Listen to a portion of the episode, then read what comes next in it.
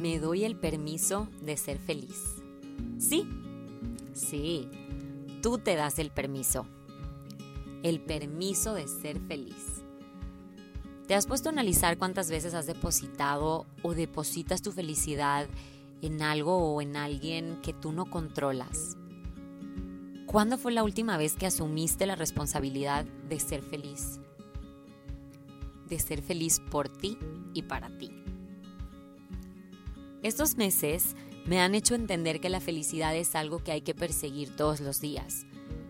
En un café, en el jugo verde que me tomo todas las mañanas, en la lluvia fresca que llega por sorpresa, en una llamada nocturna, en ese secreto que te confiesan con tanta complicidad, en esas almas que te han venido acompañando durante toda la vida o en un encierro pandémico.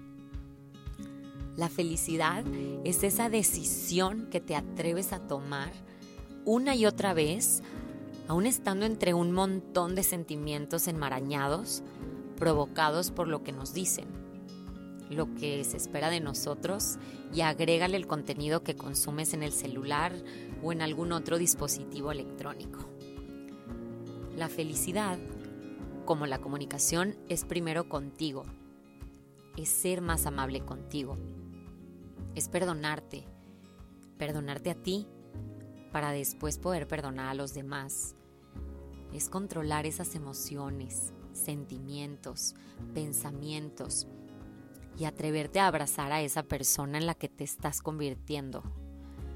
Abrazar a ese perfecto desconocido que ves en el espejo, que aunque llevas toda la vida junto a él, a veces no lo conoces. Date permiso de de ser feliz. Aprende a vivir contigo, con esta nueva versión de ti, sin olvidar la anterior, porque en esa estás también tú. La felicidad es todo sobre ti. La felicidad es para ti, depende de ti, nace de ti, vive en ti y la experimentas primero en ti. Y aunque puede ser considerada como momentánea, siempre está en tus manos elegirla una y otra vez, sin importar la circunstancia. Todo eso que no estás cambiando, lo estás eligiendo. Elígete a ti y elige ser feliz.